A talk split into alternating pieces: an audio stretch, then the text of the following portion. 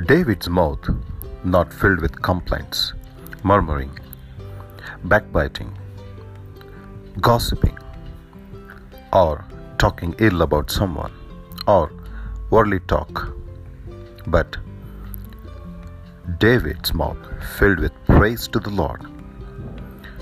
Here, David is encouraging us to praise shall continually be in our mouth. Reading from the book of Psalm, Psalm number 33, verses 1 to 3. A psalm of David when he changed his behavior before Abimelech, who drove him away, and he departed. I will bless the Lord at all times. His praise shall continually be in my mouth. My soul shall make her boast in the Lord. The humble shall hear thereof and be glad. O magnify the Lord with me, and let us exalt his name together.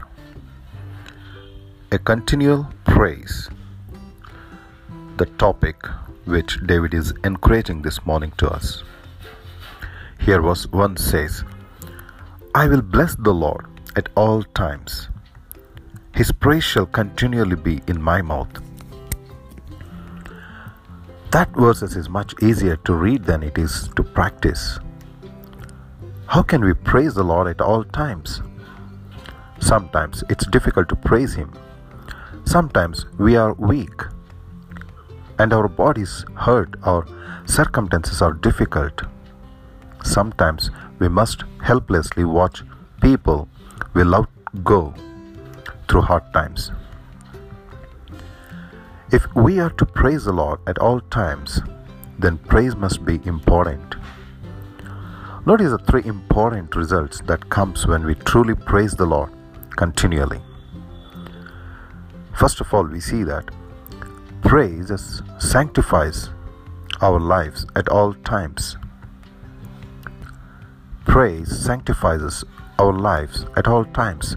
It sanctifies us when we are in the dentist chair or when we are standing by an open grave.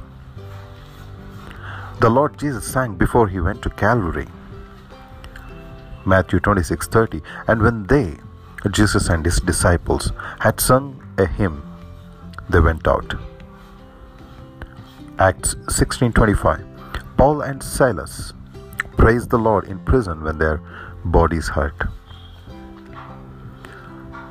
Second thing, praise also unifies God's people. One thing we can all do together is praise the Lord. We may not always agree on the sermon, but we can agree on the hymn book. That's why there will be so much singing and praising in heaven.